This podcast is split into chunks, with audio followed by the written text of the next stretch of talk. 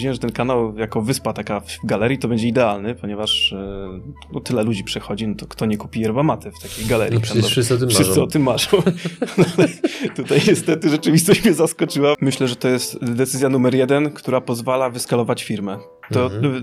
ta wolna głowa, którą uzyskałem dzięki temu, że, że, że pozbyłem się tych takich, um, bym powiedział, przyziemnych rzeczy, bo te przyziemne rzeczy strasznie dużo energii e, zabierają. Wtedy zauważyłem, że ta skala, możliwości sprzedażowe są tak duże, że ja będę musiał tak ogromny biznes zbudować, że on się nie zmieści w magazynie, który wynajmuję, więc to była taka kolejna myśl, że trzeba, jak ci handlowcy dodatkowi są, to trzeba będzie myśleć o jakiejś produkcji albo o jakimś budynku, jakimś zakładzie, Jeżeli interesuje Cię biznes, przedsiębiorczość, pieniądze, zasubskrybuj nasz kanał i kliknij dzwoneczek. Partnerami przygód przedsiębiorców są Komarch ERP XT, fakturowanie, księgowość, sprzedaż w jednym programie online. RocketJobs.pl, portal pracy przyszłości, gdzie znajdziesz nowych członków Twojego zespołu. Mercaton Asi, inwestycje z pozytywnym wpływem. SoFinanse, eksperci w dziedzinie finansów. IBCCS Tax, Spółki zagraniczne, ochrona majątku, podatki międzynarodowe. Linki do partnerów znajdziecie w opisie filmu. Dzień dobry drodzy widzowie, Adrian Gorzycki, Przygody Przedsiębiorców. Witam Was w kolejnym odcinku naszego programu, gdzie tym razem naszym gościem jest... Michał Lasocki. Drodzy widzowie, dzisiaj dowiecie się o tym, w jaki sposób zbudować biznes od zera do 30 milionów złotych obrotu. I tak wiem, w tym momencie wiele osób podnosi laru, no bo obrót to jest jak mierzenie przyrodzenia z kręgosłupem, więc ty powiem tylko tyle, że y, kilka milionów zysku rocznie, bardziej dwa czy bardziej dziewięć? Bardziej, bardziej trzy. Bardziej trzy. To też dziękujemy za bezpośrednią informację. E, Michał, ile ty masz lat, powiedz w ogóle, od tego zacznijmy? 32 jeszcze. 32. I to jest która twoja firma? W tym momencie jest to trzeci, trzecia działalność. Okej, a poprzednie to sprzedałeś czy zbankrutowałeś? Poprzednie, poprzednie sprzedałem albo zamknąłem. Znaczy nie liczę takich pobocznych biznesów, Mhm. które nie miały większego wpływu na moją drogę biznesową. E, Dwa biznesy sprzedałem. Jeden to był, e, była palarnia kawy w 2012 roku, gdzie to był taki produkt e, na tamten moment bardzo e, Rewolucyjny re, re, rewolucyjny i, i niszowy. E, Następnym sklepem, który sprzedałem już taki, z takim większym sukcesem, to, to, to była Yerba Mate. Był- Była to cała działalność związana ze sprzedażą online. E, I ten biznes sprzedałem w 2016 roku, więc całkiem, no już, już parę lat będzie. Mhm. E, No i skupiłem się w 100% na Intensonie. Ten, ten e, biznes rozwijam od ponad e, 10 lat. Co jest, co jest w ofercie Intensona? Intenson są to suplementy diety, zdrowa żywność, superfoodsy. Zaczynaliśmy od superfoodsów i w tym kierunku dalej rozwijamy biznes. Czyli cały czas produkty takie typowo konsumenckie. Typowo konsumenckie, B2B, B2C sprzedajemy, czyli mamy oprócz tego, że mamy własne kanały e, sprzedażowe B2C, sprzedajemy również do sieci handlowych, do sklepów specjalistycznych i e, też do hurtowni. Mhm.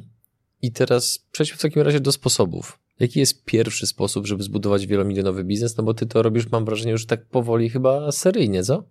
No, pi- pierwszy biznes, bo to trzeba chyba od tego pierwszego zacząć, takiego poważnego, czyli od tej yerba mate. E, Był to mo- moja pierwsza przygoda taka biznesowa na poważnie. E, I ten biznes polegał na tym, że w liceum chciałem poprawić swoje wyniki w nauce i, dobrze w- na maturze wypaść, więc Więc Adderal. Więc, wie- więc szukałem jakiegoś sposobu, żeby, żeby, żeby właśnie poprawić te zdolności kognitywne, y, właśnie zapamiętywanie też y, rzeczy. No i tak trafiłem na yerba mate. No i ten produkt mi bardzo posmakował w tamtym y, okresie. No ale był jeden problem z nim. Nie mogłem go nigdzie kupić. Na Allegro zobaczyłem jednego producenta, który sprzedawał. Zamówiłem dostawę, no i nie dostałem. Musiałem czekać ponad dwa miesiące. Przez te dwa miesiące postanowiłem, że znajdę jakiegoś importera może gdzieś w Europie. Zacząłem szukać, drążyć temat. No i tak z ciekawości napisałem do producenta mojej ulubionej marki, jaka jest cena w ogóle. Tak zupełnie nie myślałem o żadnym biznesie, ale mm, pomyślałem, że sprawdzę ceny, jakie są. No i się okazało, że tam jest, e, różnica w cenie jest dziesięciokrotna, więc to, co kiedyś kosztowało 3 zł w Argentynie, w Polsce kosztowało 30 zł, więc od razu mi się lampka zapaliła biznesowa, że A może by tak na tym zarobić? a może by tak na tym zarobić i, i, i tak właśnie powstała idea na to, żeby sprowadzać e, te produkty. E, No i to było już dosyć dawno, 15 lat temu. E, Wtedy właśnie kończyłem liceum, później poszedłem na studia. No i taka tutaj ciekawa anegdotka, jeśli chodzi o pierwsze, pierwsze przygody z yerba mate, to przyniosłem do szkoły właśnie ten kubek z tym suszem. No i wychowawca od razu y, pomyślał, że to są narkotyki, więc od razu mnie chciał tutaj przecież. zamknąć. Y, zawołał oczywiście dyrektora, rodziców i policję. Policja okazało się, że następnego dnia do mnie zapukała do drzwi. No i się spytała, no co pan tutaj sprzedaje, co to jest? No i tak oczywiście bardzo grzecznie pytali się, co to jest. Ja wytłumaczyłem, pokazałem też dokumenty, że to jest sprowadzane, że to jest legalne i y, w tamtym momencie mm, też wytłumaczyłem, że to jest normalny produkt spożywczy, herbata. No i ci policjanci się zainteresowali, tak? Sprezentowałem jeden zestaw. No i co jest ciekawe, to do tej pory ci policjanci kupują właśnie tą yerba mate i są stałymi klientami od ponad 15 lat, więc No to jest taka... Sytuacja pozornie stresowa została przekuta de facto w sukces. Pierwszym sposobem jest zbudowanie marki. Doszedłem do tego w momencie, kiedy pojawiła się pierwsza konkurencja w tym moim biznesie.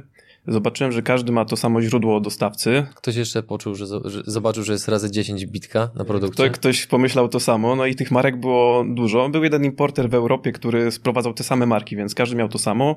No i oczywiście, żeby konkurencja mogła sprzedać więcej, obniżała cenę. Sprzedawaliśmy głównie na Allegro i gdzieś w e-commerce, więc ten rynek był dosyć mały w tamtym okresie. No i tutaj zapaliła mi się kolejna taka myśl, że, że do niczego to nie doprowadzi, będziemy mieli tak niskie marże, że, że na, na tym nie będzie już takiego biznesu.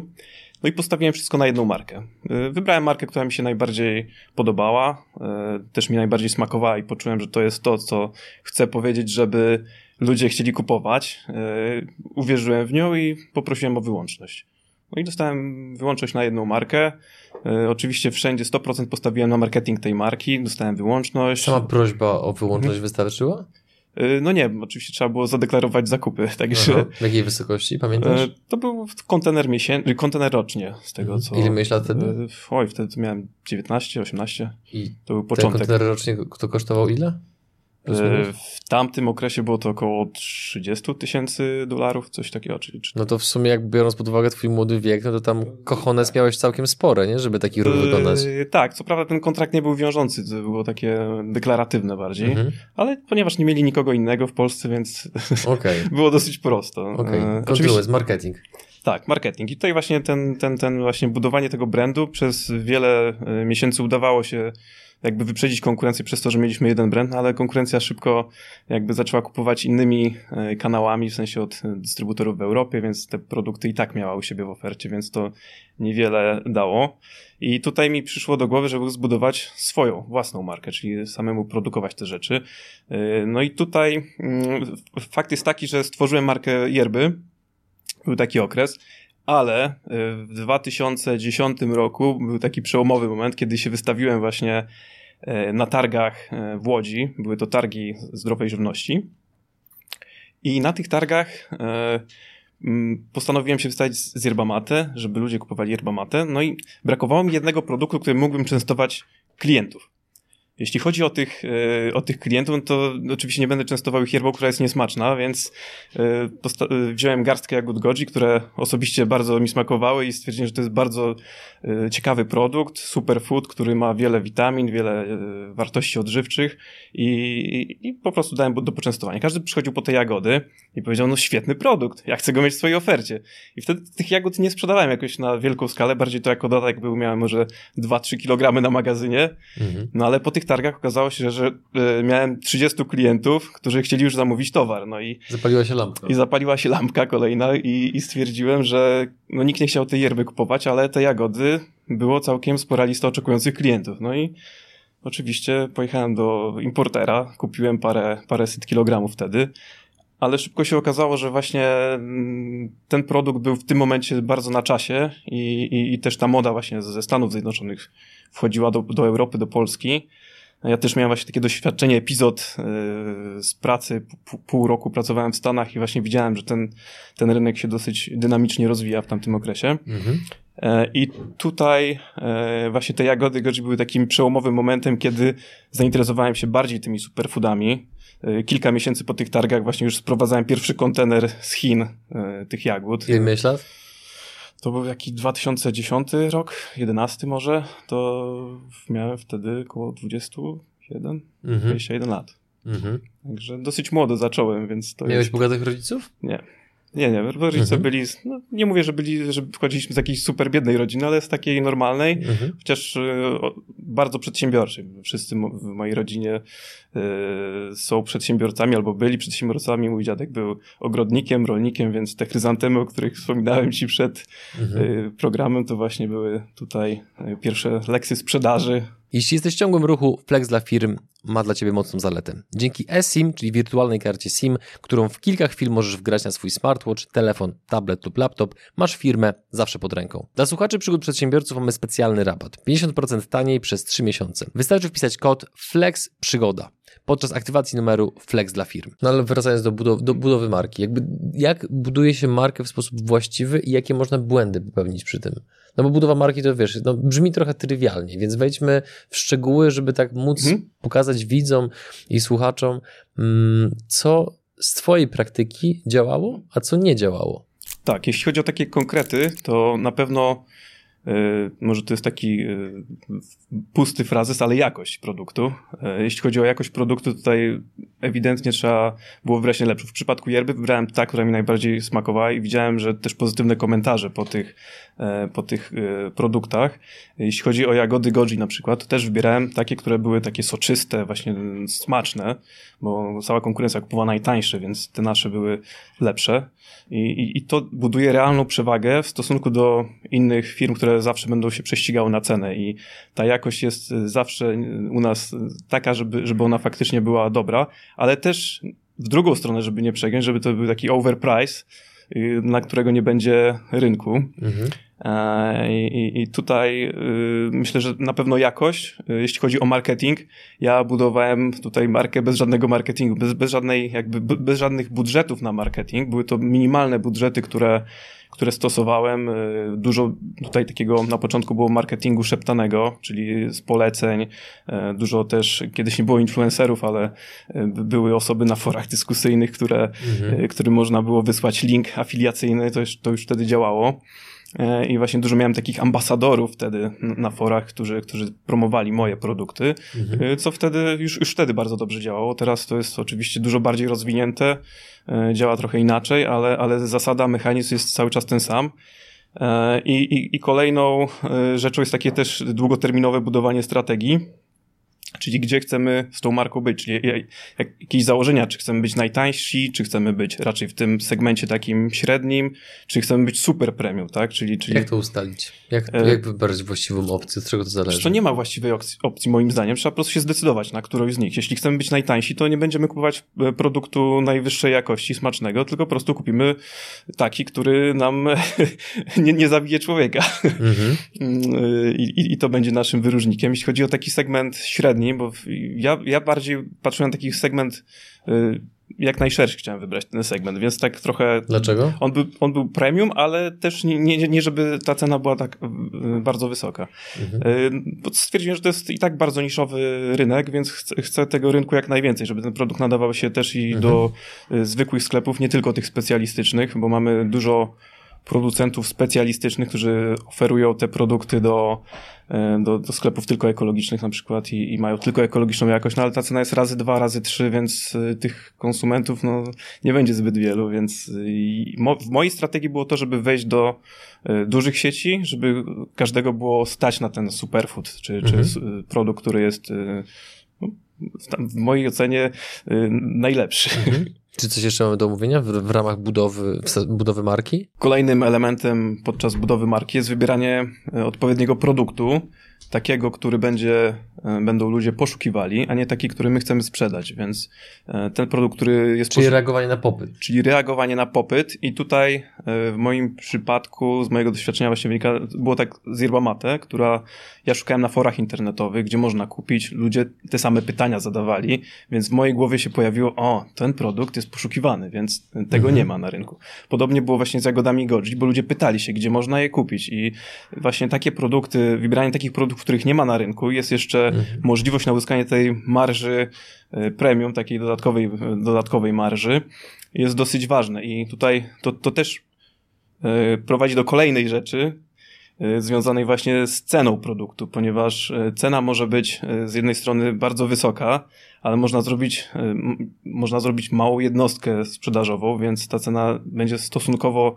za jednostkę niska, ale jakość będzie wysoka, więc ta wartość dla klienta, konsumenta mhm. będzie racjonalnie, racjonalnie dostępna i, i, i też po, po, po konsumpcji mhm. takiego produktu jest zadowolony. A powiedz mi, bo powiedziałeś cenną rzecz, która, w której mam wrażenie wykłada się wielu przedsiębiorców, zwłaszcza początkujących, czyli że zamiast znaczy, wiesz, mówienie o popycie i podaży to jest coś, co niby każdy wie, ale jak potem sobie, ja przynajmniej, obserwuję działania różnych przedsiębiorców, to widzę, że oni biorą taki metaforyczny defibrylator i próbują reanimować ten biznes, którego nikt nie chce kupować, gdzie generalnie no po prostu rynek na to nie reaguje z powodów prawdopodobnie często najróżniejszych. Mhm. Ale Znam też przedsiębiorców, którzy bardzo sprawnie, ich jest dużo mniej, ale którzy bardzo sprawnie reagują na popyt i oni w krótkim czasie rosną w takim tempie, jakby zrobili sobie takiego białkowego shakera z hormonem wzrostu, testosteronem e, i tam nie wiadomo czym jeszcze, nie?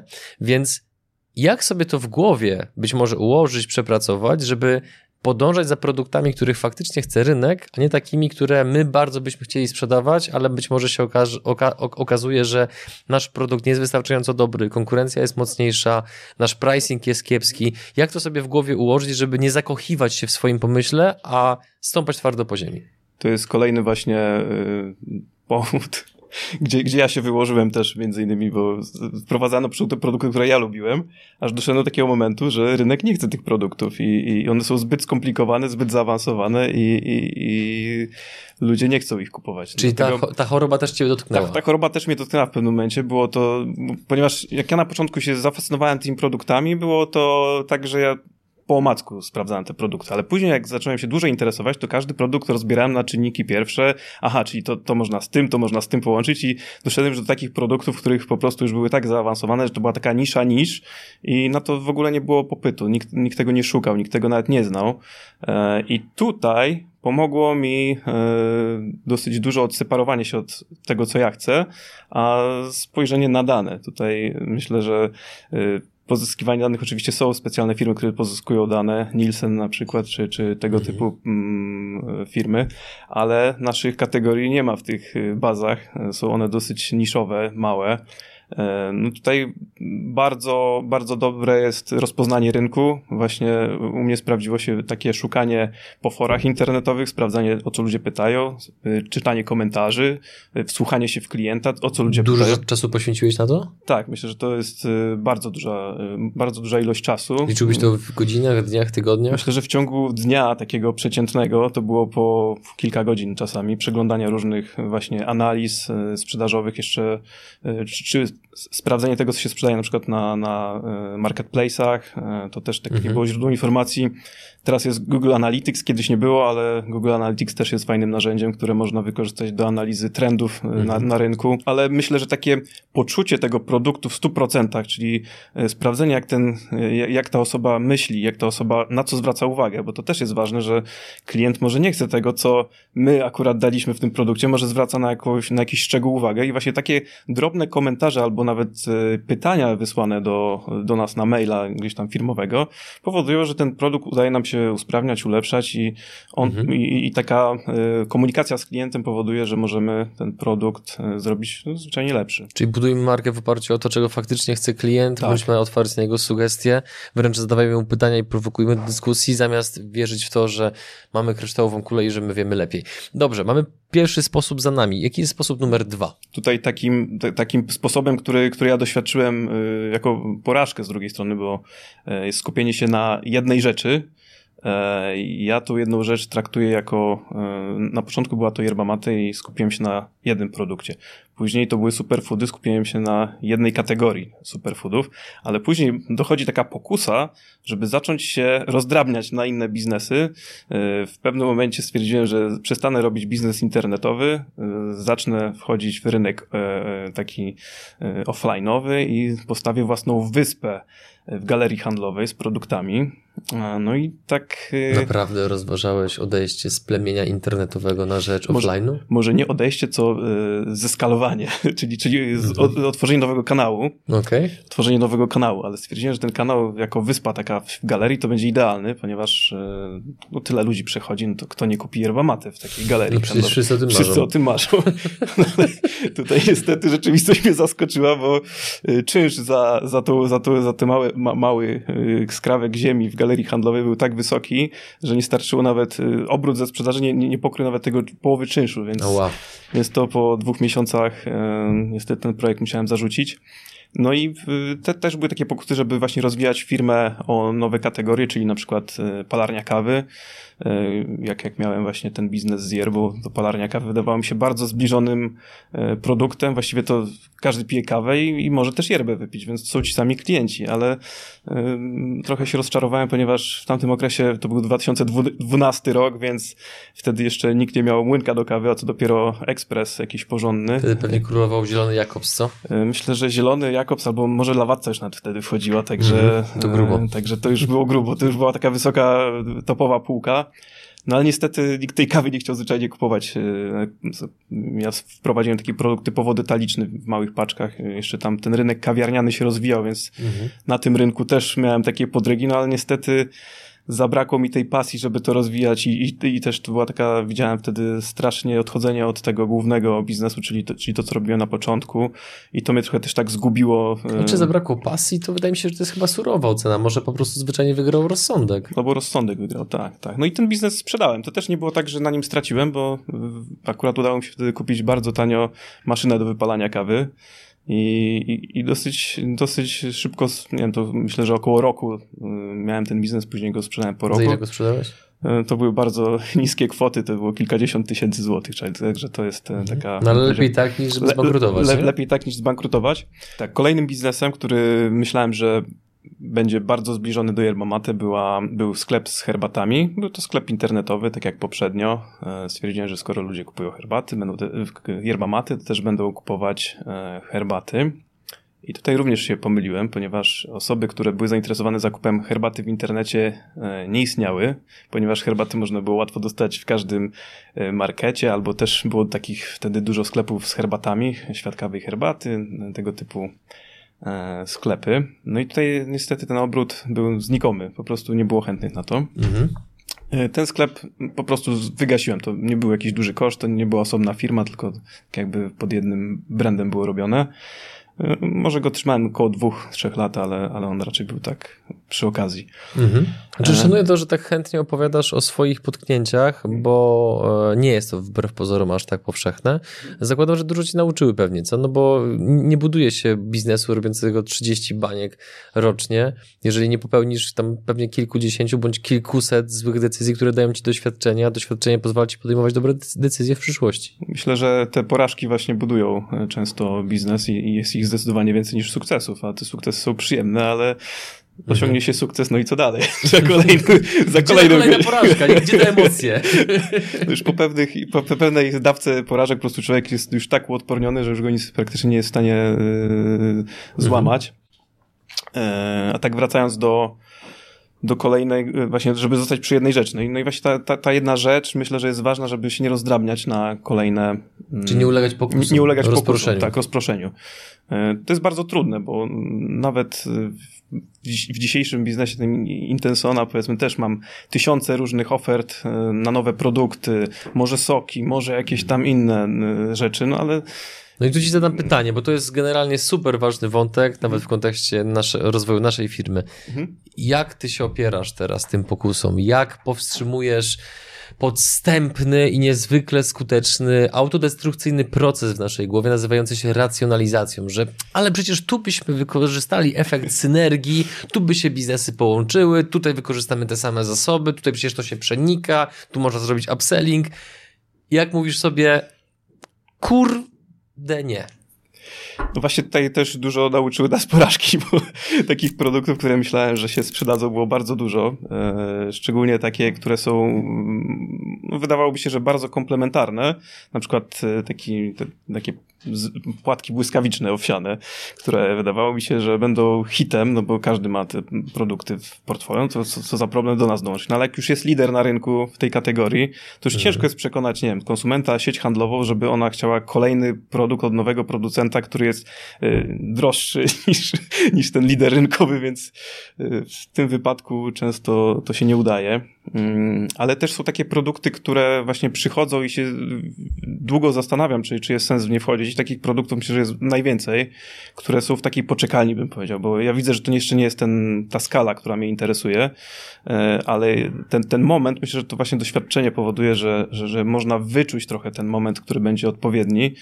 To jest właśnie nie ten początkowy. Na, na, na początku to zawsze mają najtrudniej te firmy, ponieważ nie ma jeszcze rynku na to, więc muszą dużo zainwestować w reklamy, w marketing i, i dopiero gdzieś później one wschodzą. Jak przy starcie samolotu, najwięcej zużywa paliwa podczas e, wznoszenia się tuż z płyty lotniska, a nie w trakcie już samego lotu, nie? Dokładnie, dlatego najlepiej jest się załapać trochę na tą falę e, pewnego produktu tutaj w produktach spożywczych no, nie ma takiej technologii też w większości surowców, czy tam w większości produktów takich jednoskładnikowych. No tutaj nie ma jakiegoś unikalnego, unikalnej wartości.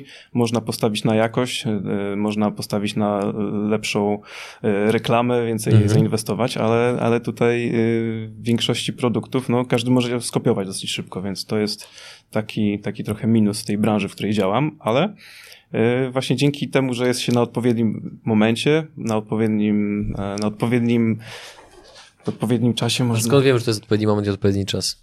Jak ty teraz to analizujesz? Wiesz co, podpieram się danymi. To jest taki, myślę, że teraz e, już twardy, trochę kalkulacyjny Excel, bym powiedział, który, który sobie analizuje.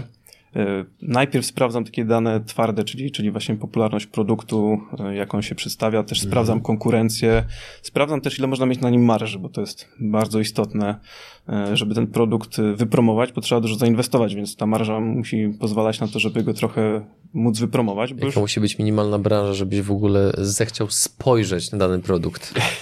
to zależy od kategorii, bo tutaj ciężko jest tak jednoznacznie powiedzieć. Inna będzie powiedzmy marża na, na olejach, które są bardzo masowym produktem, a inna marża będzie na jakimś specyficznym, unikalnym mieszance suszu, który, który tylko my mamy załóżmy, no to wtedy wiadomo, że mhm. trochę większa będzie. Myślę, że tak ta, ta średnia marża nie jest jakaś też y, ogromna. Y, myślę, że tak średnio to jest około kilkudziesięciu procent, około 30-40%. Y, co, co też jest takim, myślę, że standardem dla, dla, dla, wielu, dla mhm. wielu branż spożywczych. Tymczasem przechodzimy do punktu numer 3, którym jest budowanie zespołów, czyli jeden z najważniejszych elementów wszystkich zdrowych i dobrze działających firm. Tak, no kolejną rzeczą jest zespół, który budowałem przez wiele lat i na początku oczywiście wszystko się samemu robi, ale dla mnie decydującym momentem budowy zespołu było nie zatrudnienie może pierwszego pracownika, bo to było takie oczywiste, że sam nie będę pakował tych paczek i, i, i wysyłał e, przesyłek, e, ale takim ważnym krokiem dla mnie było oddanie odpowiedzialności, czyli mm, pierwszy, prac... rzecz. pierwszy pracownik, który taki był dla mnie kluczowy, najważniejszy, to była osoba, która mi pomagała w codziennej pracy, czyli e, jeszcze na, tak, w takim średnim zaawansowaniu firmy wszystko ogarniałem sam, miałem wszystkie przelewy wpisywałem samemu, dostęp do banku miałem tylko ja, tylko ja mogłem robić przelewy, i to było coś takiego, że nie chciałem tego oddać nikomu, się bałem, że ktoś mi te pieniądze, nie wiem, wyśle przelewem i znikną. Mhm. Chciałem mieć nad tym, nad tym kontrolę. My się śmiejemy, ale to jest realna obawa wielu przedsiębiorców. To jest realna obawa przedsiębiorców i tak może się zdarzyć. E, mhm. I, i, i, I, co prawda to jest taka obawa, która jest trochę nieadekwatna do tego, co, co, co, z, z czym się mierzyłem, bo jak zatrudniłem asystentkę pierwszą, czyli taką osobę, która mi pomaga w takich typowych pracach biurowych, czyli opłacanie faktur, księgowanie, czy tam mhm. układanie tych wszystkich takich podstawowych rzeczy. Powiedz mi, czy zgadzasz się z tym, że zatrudnienie asystentki to jest jedna z najlepszych decyzji, jakie można podjąć biznesowo Myślę, w ogarnianiu firmy?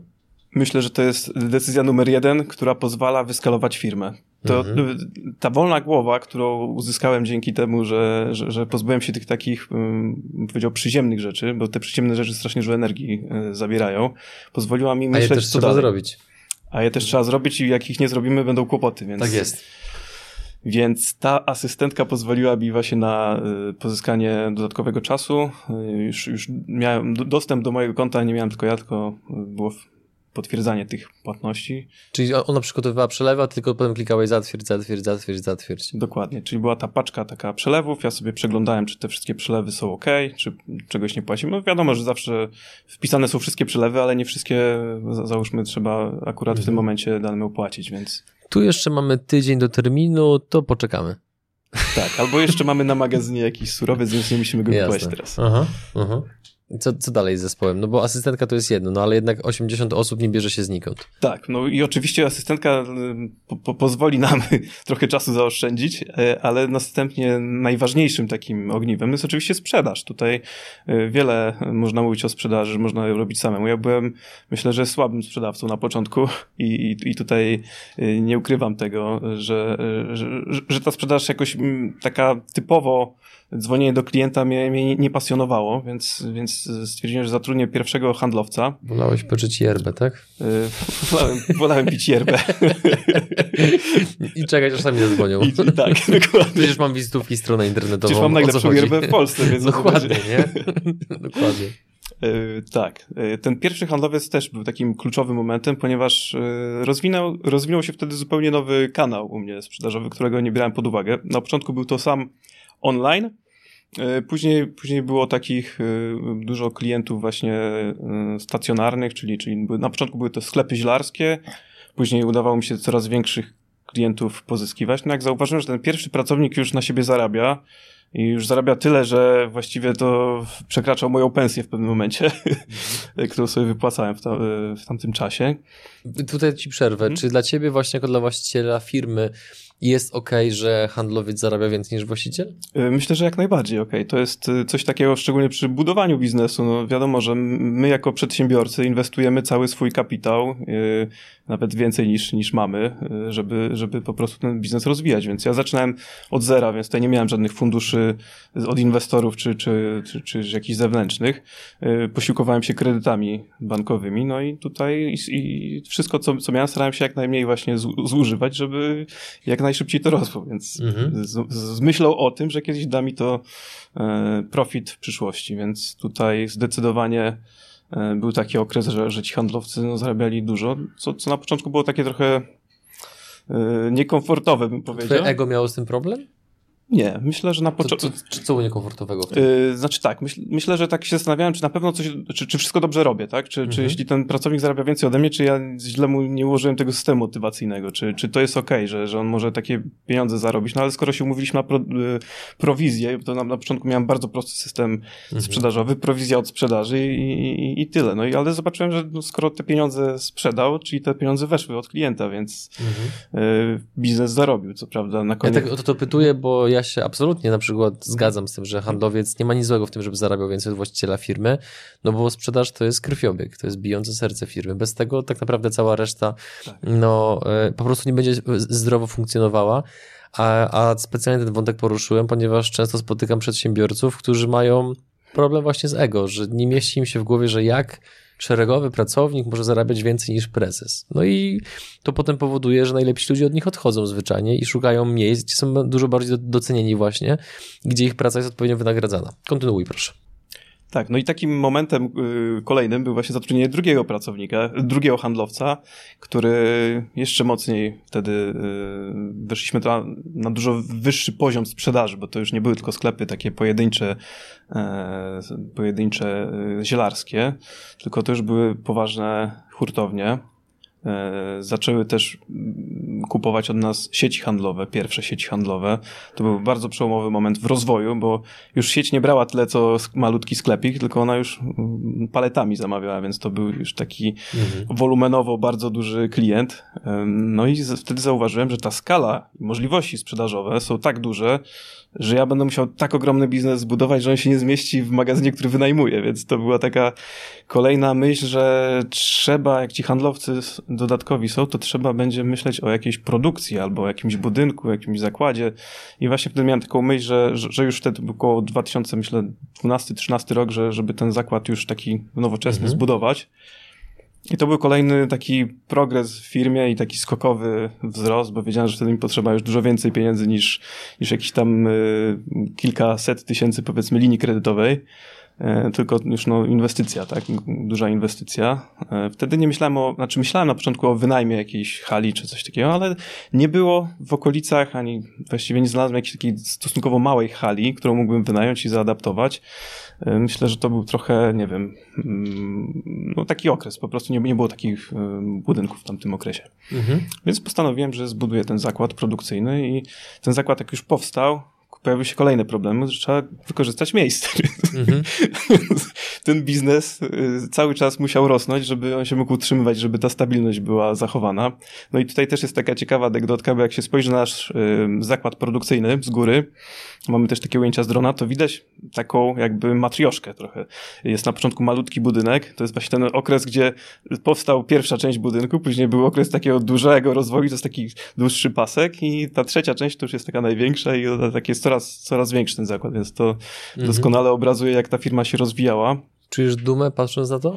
E, wiesz co, tak. Myślę, myślę, myślę, że to jest na pewno e, satysfakcjonujące, że, że ta firma, mm, że, że, że te produkty się na tyle sprzedawały, że pozwoliło to wygenerować e, jakąś sprzedaż, też zatrudnić, znaczy zbudować właściwie bardzo nowoczesny zakład, bo mamy mhm. przecież tam ponad 3000 metrów powierzchni magazynowo-produkcyjnej, gdzie, gdzie mamy też nowoczesne parki maszynowe. Mamy Ile też... kasy włożyłeś w sprzęt? Wiesz co, to jest... bo, znaczy, jak to powiem, to stracę przytomność, tak, nie? Właśnie. Na pewno też dużo rzeczy jest tam w leasingach jakichś mm -hmm. i, i, tak dalej. No te maszyny są stosunkowo nowe w większości. Wartość parku maszynowego jest jaka? Myślę, że całość inwestycji takiej, jeśli chodzi o magazyny i, i to było w 2016 roku, to było około 10 milionów złotych. To była też inwestycja w zatowarowanie, żeby też można było produkować coś. I, mm -hmm. i to były też pod to wzięte, były właśnie jakieś tam kredyt inwestycyjny i resztę finansowania bankowego. Mm, no i ten, oczywiście cała infrastruktura, budynek, e, maszyny i jakieś wózki widłowe, mhm. do tego jeszcze jakieś e, dochodzą oczyszczacze powietrza, e, metal detektory, to jest całe, to, to nie jest tak, jak się wydaje, że to jest tylko łopatkę wziąć i nasypać, to niestety tak to nie wygląda. Tam... Mhm. I woreczek strunowek u dealera.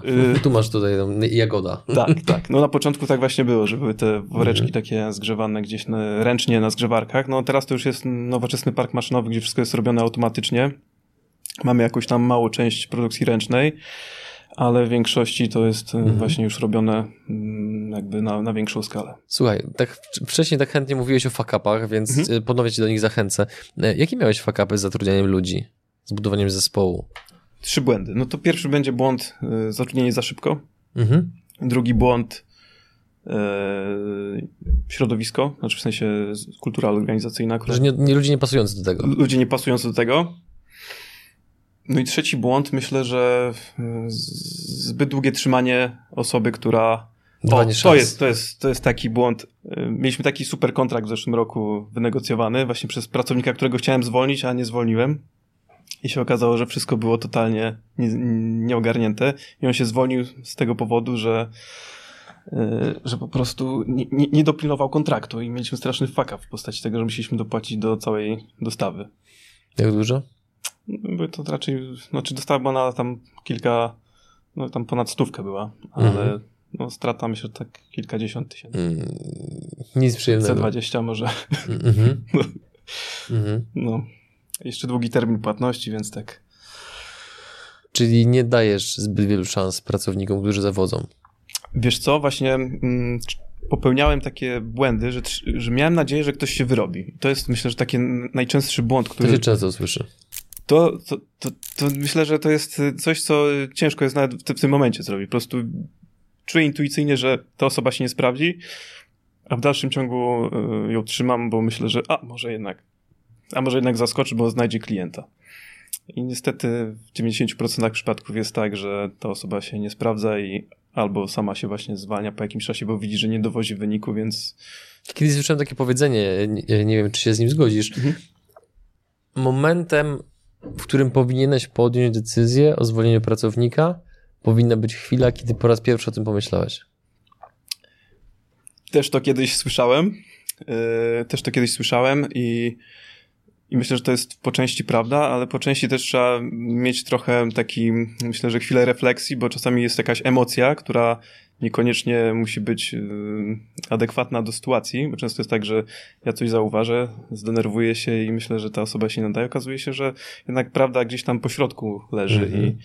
i, i niekoniecznie ta osoba źle coś zrobiła, tylko może sytuacja była e, wyjątkowa i... Dotarliśmy do końca naszej rozmowy, więc powiedz proszę, z czym zostawisz naszych widzów i słuchaczy? W najbliższym czasie zamierzamy pozyskać mm, kapitał do spółki, który pozwoli nam na rozwinięcie się jeszcze bardziej e, na większej skali. Głównie nam zależy na pozyskaniu nowych klientów zagranicznych, ponieważ ten, e, te, e, ten kierunek uważamy za najbardziej rozwojowy. Bo w sumie waszym odbiorcą jest cały świat praktycznie. Dokładnie.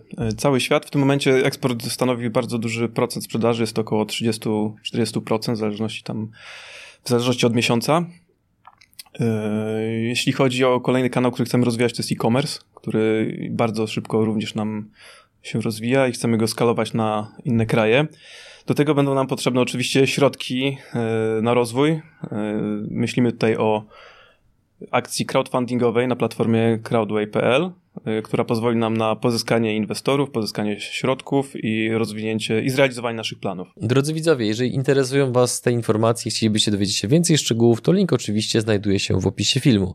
A my tymczasem żegnamy się z Wami. Dziękujemy Wam za Wasz czas. Widzimy się w kolejnym odcinku. I Michale, dziękuję Ci bardzo za rozmowę. Trzymam kciuki, żeby dziękuję z 30 również. milionów zrobiło się 300 albo 3 miliardy. Potrzebujemy, uważam, w Polsce dużych firm i e, inspirujących przykładów pokazujących, że się da. Miło było Cię poznać. Dziękuję również, dziękuję za wysłuchanie tego podcastu.